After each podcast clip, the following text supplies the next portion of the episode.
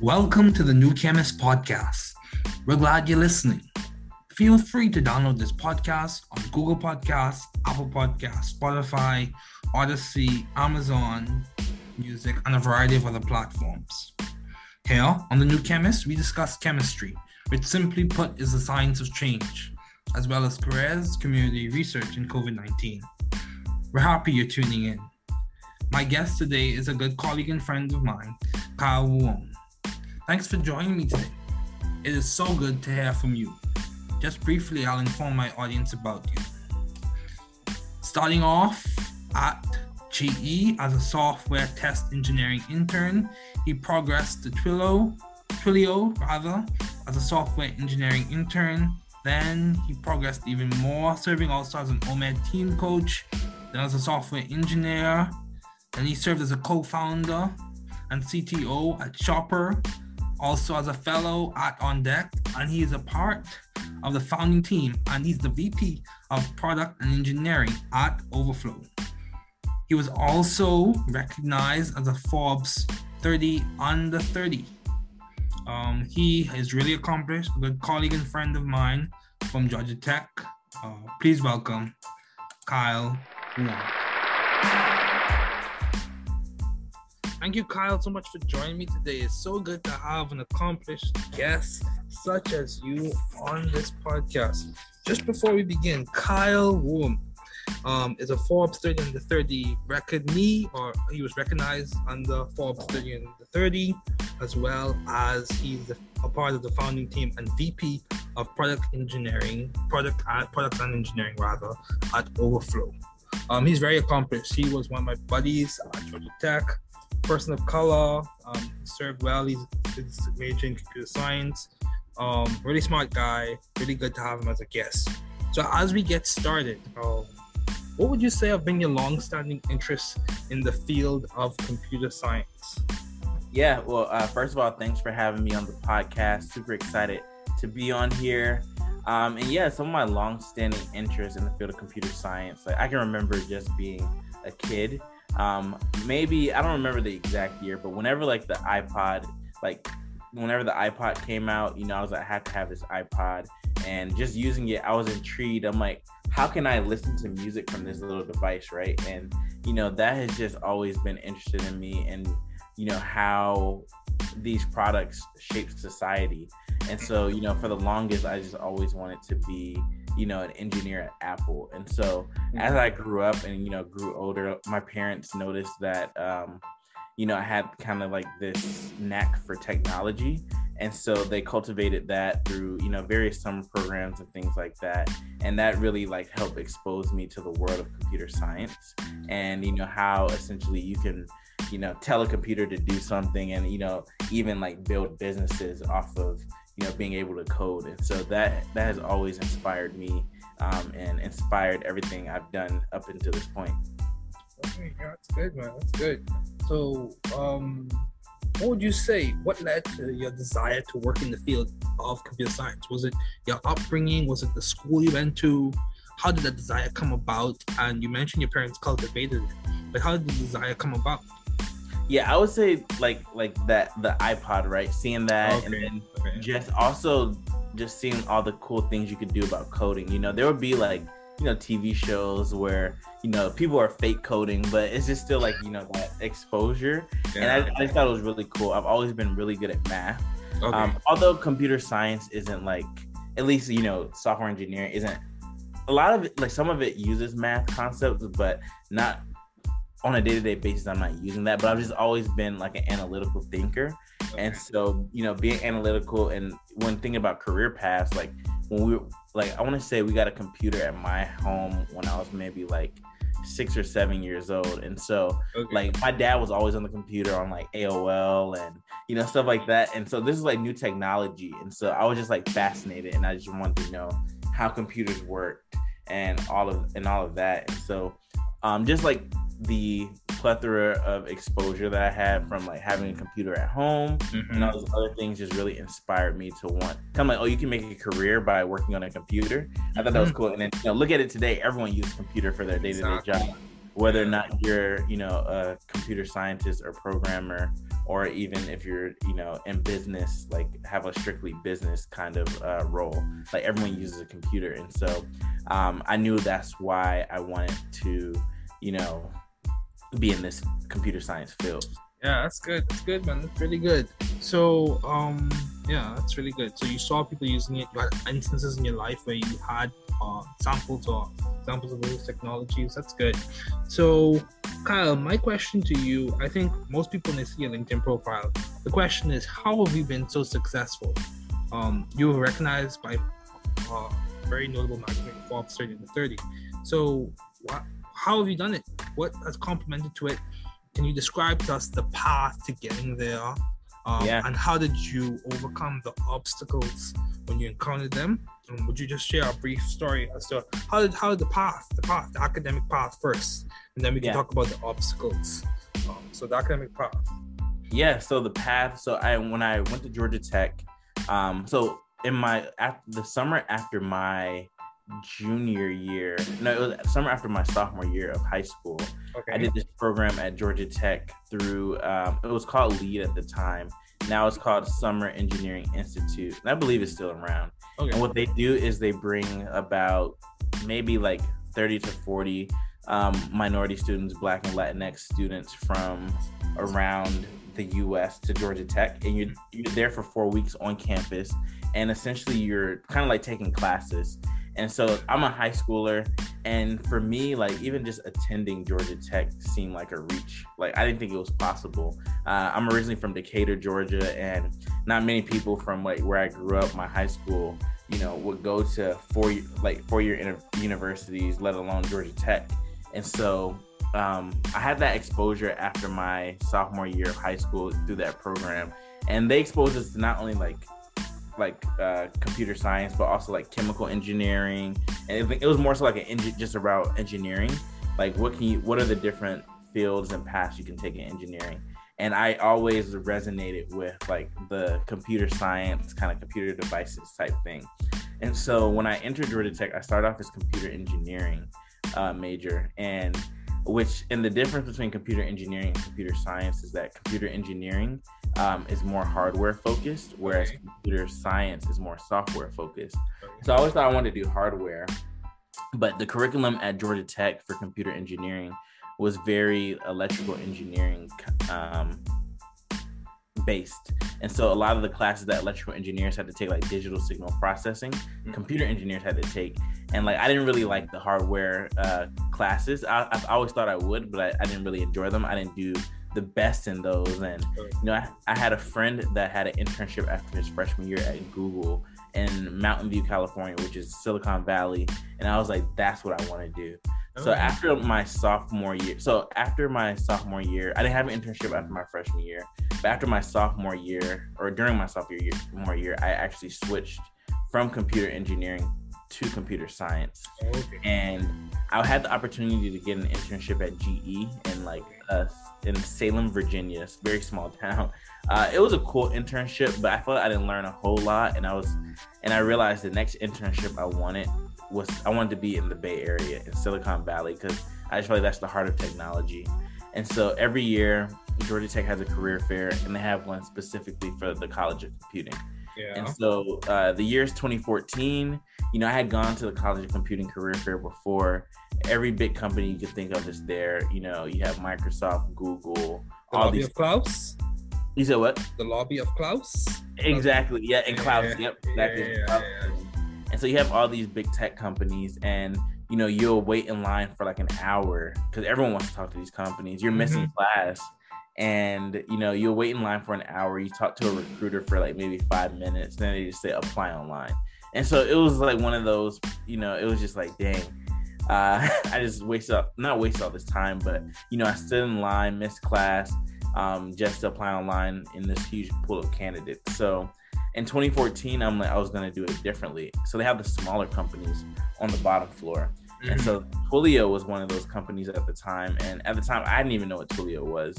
And um, and for reference, Twilio is a cloud communications platform. So their API um, or their service essentially powers text messages and phone calls. So if you've ever gotten like text messages from like a business or say like appointment reminders from a doctor, all of those, those they're leveraging Twilio's technology to actually send those messages out. Or if you get like those automated calls, um, sometimes people abuse it, and so sometimes they're like spam calls through Twilio. But they oh, they really try to to limit like they have like a fraud detection team, and they're they're very strict about their policy. But of course, people are always going to abuse it. But anyway, I'm in this line. I talked to a recruiter from Twilio, mm-hmm. and long story short, I'm able to finesse an interview. And Good. I get the interview and the interview goes well. And they were smaller at the time. And so I had to like keep following up. I'm like, hey, you know, I really wanted this internship. Persistence. And I had an opportunity from Boeing as well for an internship. It would have been in Long Beach, California, which is in Southern California. But Boeing is, you know, it's it's an aviation company. And I wasn't necessarily I didn't want to be in AV. I wanted to be in like high tech, you know. Okay. And so that's why I kept following up about the Twilio opportunity. Yeah. And then they scheduled a few more interviews for me, which were like over like video. Okay. And I did well, and I had the opportunity. I got an offer to intern at Twilio, so I interned there summer 2015 and summer 2016. And then after I graduated uh, from Georgia Tech in December 2016. Hmm. Um, I moved out to the Bay Area to work for Twilio full time. And so I worked at Twilio for about um, three years, and I've always wanted to, you know, pursue startups. Um, but you know, I, I was like, after graduating, I had student loans and stuff like that, and it just I felt it would be hard to even pursue a business of my own if you know with student loans. And I was, and so I'm like, okay, I want to get this taken care of. So I had the opportunity, um, you know, through working at Twilio to like pay off my student loans and then um, there came a time when I felt like I wasn't growing as much, and mm-hmm. instead of like switching teams or like going to a new company, I'm like, this could be an opportunity for me to, you know, start something of my own. I'm like, I'm young, I don't have any any dependents. And so a friend of mine reached out to me about an opportunity that she was working on. Uh, it was her and her college roommate. It was very early. It was called Shopper, mm-hmm. and they mm-hmm. were looking for a technical co-founder and the idea of shopper was like on demand delivery for clothes. So think like uber eats but for clothes. So Good. say yeah so that was like the idea but um and so we applied to a, like y combinator which is a um, a startup accelerator. We didn't get in um but one thing they really wanted to understand was like why do people need this right? And mm-hmm. we just hadn't done the exactly we hadn't done the enough customer research. And then with businesses like that like those kind of like delivery businesses the logistics are difficult. You know, you have to be efficient, and then also the unit economics don't make the most sense. You know, most delivery companies are unprofitable because you know they're charging customers less than it really costs to actually do the job, right? Mm-hmm. And so that's why you know you see a lot of these companies like Uber, they raise a bunch of venture funding to be able to cover those losses. Uh, and so um, we we worked on that for a little bit, but we realized we weren't the right team to make it happen, and so walked away from it. And you know, I when I left Twilio, I had given myself a year to try to figure things out, and so I left Shopper after about three months, and you know, I was just like, "What's next?" and I connected with. Um, so when I first moved to San Francisco, there's the I went to this church. Well, I still go to it. It's called Vibe Church, and one of the co-founders of the church had just started a location in San Francisco. The main location is in Palo Alto, which is maybe about 40 minutes south of San Francisco. Uh, but they, uh, the church, yeah, one of the co-founders of the church, he wanted to. They were starting a San Francisco location for the church, and so I went to the San Francisco location and had the opportunity to meet him and you know, this is in 2017, so like five years ago at this point, and yeah, you know, he's super cool dude. Yeah, his um, his name's Vance, and so I also served at the church too. Like you know, I served on like the capture team, so I like yeah, took photos stuff like that, and so I had the opportunity to work under his leadership, and so he and I stayed in touch. And when I was working on Shopper, he kind of had the idea for Overflow, which is what I'm working on right now, okay. and you know, he and I stayed in touch, and he mentioned this uh, founder fellowship program called On Deck. And what On Deck is is basically a uh, a program where you bring a bunch of early stage founders together, and it's like everyone's it's like a community of startup founders um, at the earliest stages, and everyone you know can like learn from each other and all that stuff. So he mentioned that he had done the previous cohort, and he referred me to do it for Shopper. And so while I was working on Shopper, I was in on deck, and then you know after I left, I'm like, what do I do next? You know, he calls me one day and he says, "Hey, I'm interviewing for Y Combinator, which we had interviewed for for Shopper." Mm-hmm. And he was like, "I need some. Uh, can you give me some advice on you know the interview?" So I shared with him some advice that we learned from our, based off of like our learnings from our interview, mm-hmm. and so ultimately he comes back. He didn't get into YC, and a big reason is that YC looks for. Um, they want they want you to have a technical founder, a technical co-founder uh, because they're like, you know, if you're going to be able to build something, you need someone in house that can do that. Mm-hmm. And so um, he and I ended up joining forces, and I joined the founding team of Overflow. And um, so we've been working on, and what Overflow is, our mission is to inspire the world to give. And we make it super easy for people to donate stock to nonprofits. Mm-hmm. And so um, most people have most of their wealth in non-cash assets, right? They may have like a percentage of their wealth in cash to cover like you know day-to-day expenses emergency fund stuff like that. But otherwise it's in stock or like crypto. And but most nonprofits are fundraising for cash right? And so there's that misalignment. And with vance being the cfo of the church a lot of people that went to the church they worked at comp- tech companies like google you know apple. And so majority of their wealth was in stock and they were like how can we give stock? And it just wasn't an easy process.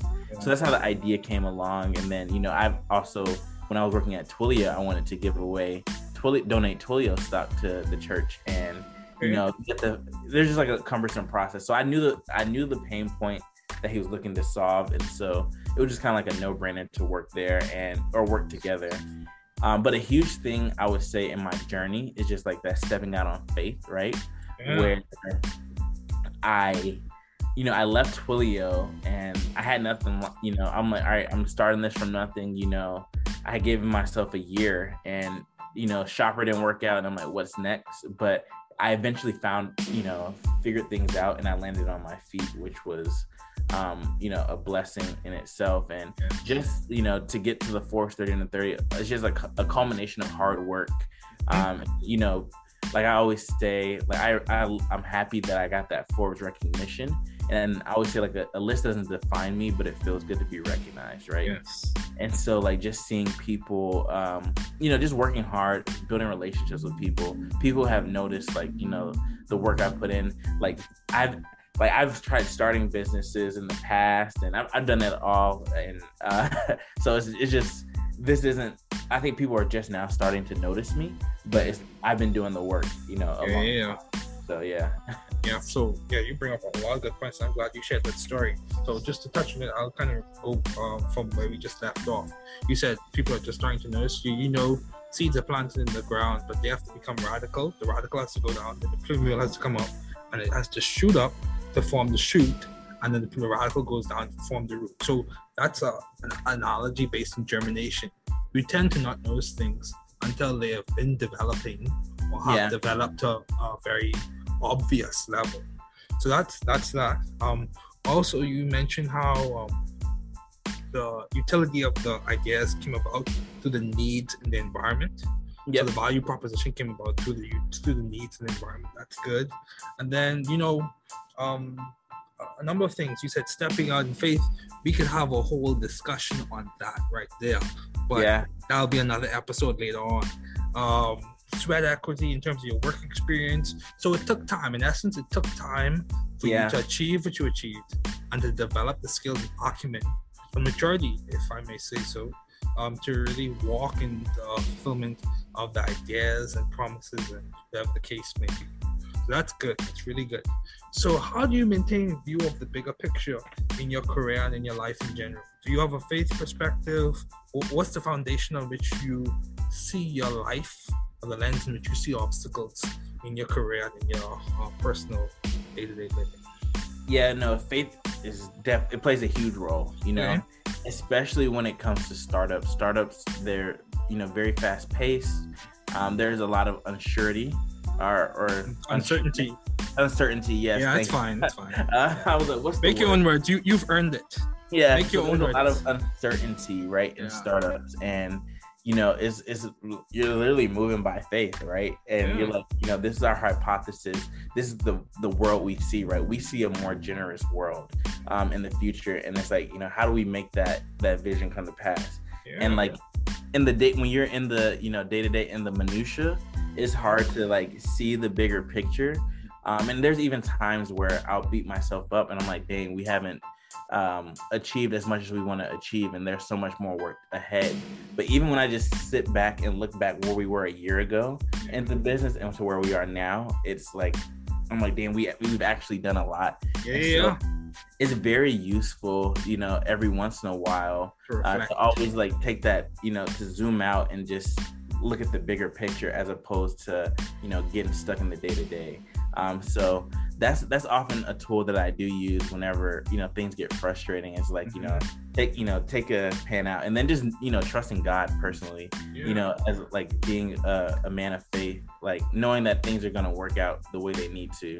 And you know just seeing how my path you know from college to getting out here is just one of those things where it's like even if there are some missteps i'll ultimately be re- redirected along the way just kind of like you know a gps right you're, you're being yeah, rerouted yeah. So, so I'm, again, well, this is this is a really good conversation. I feel I'm gonna have to listen to this episode again because this is inspiring.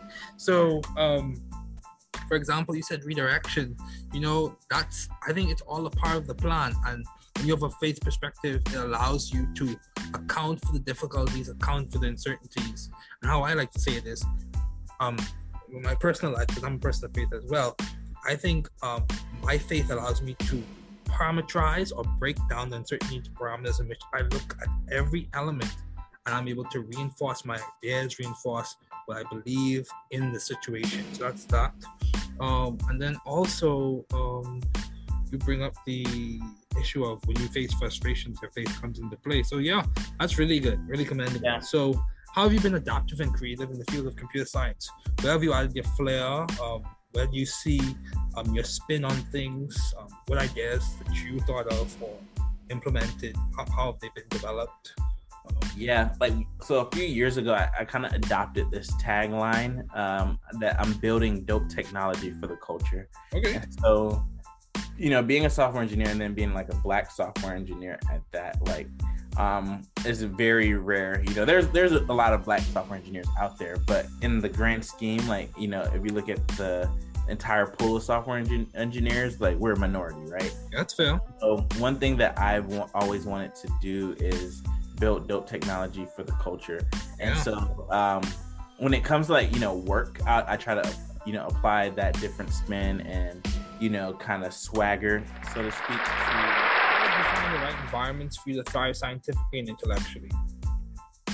yeah, I think yeah, community is huge for me, and I think um, especially for everything I do, I always try to find people that are like you know one to two steps ahead of me.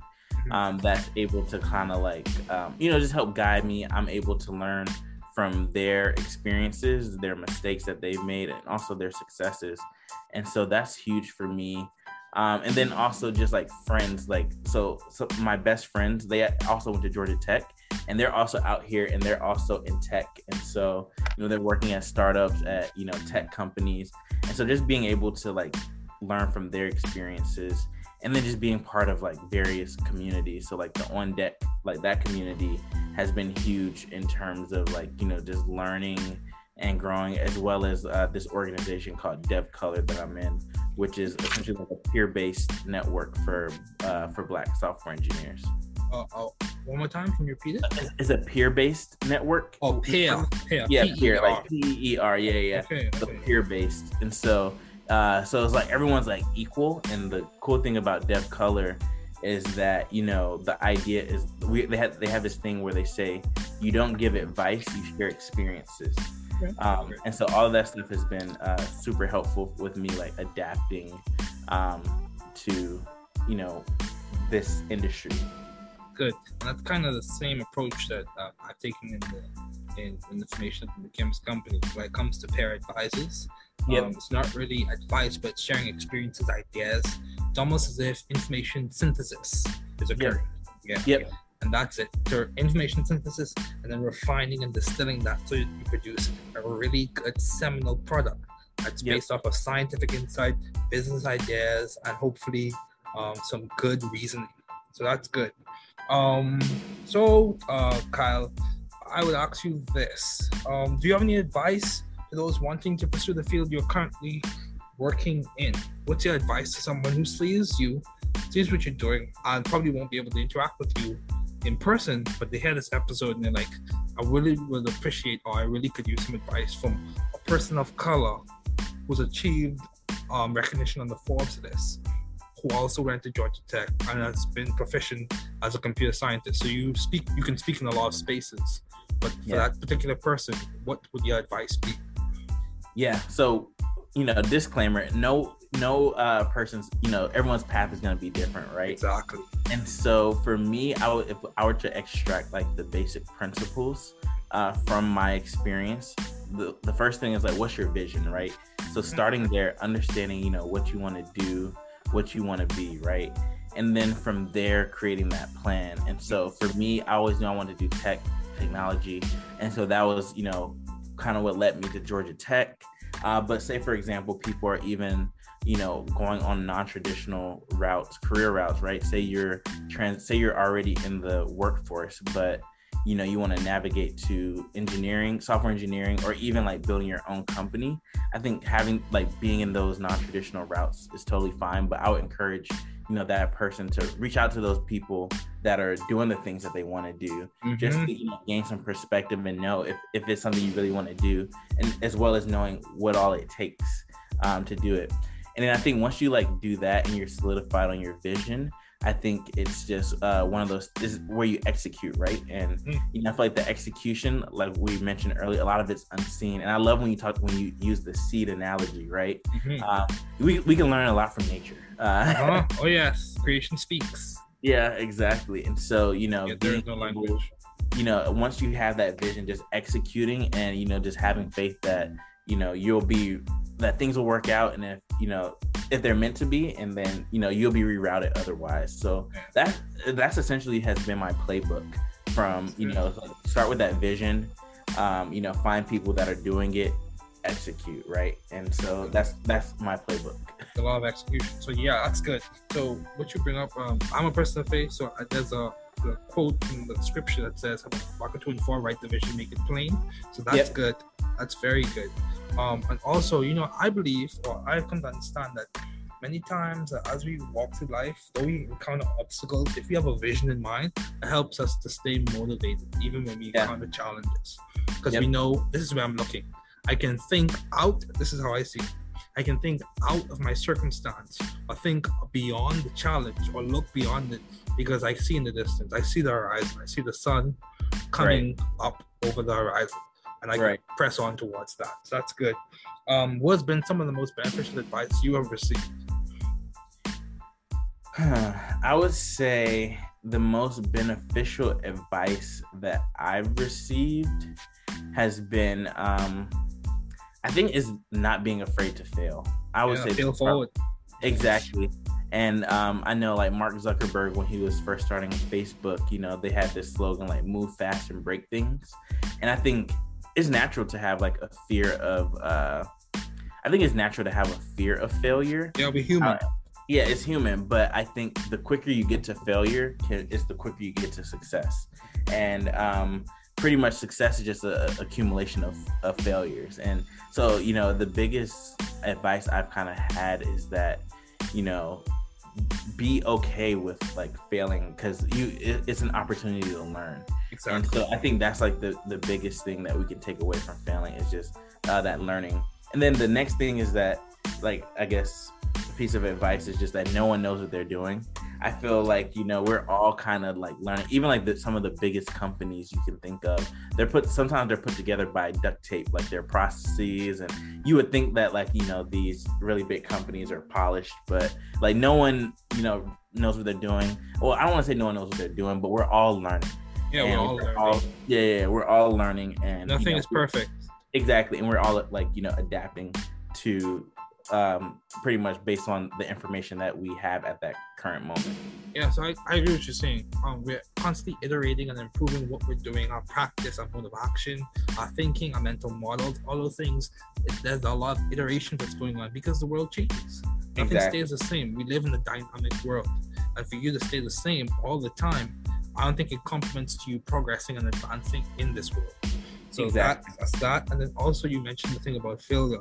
I think evaluated experiences, even when you fail in those experiences, and non-repeating failures complement a lot to oh, success. Absolutely. Yeah. So yeah, you could fail, but if you repeat, that presents a challenge. But if you fail, you address it, you learn from it, and you start to work around or above or beyond it. I think you start to progress even more towards your vision. But thank you so much, Kyle, for joining me today. It was so good to have you on. As... Thanks for listening. We're glad you were able to tune into this podcast.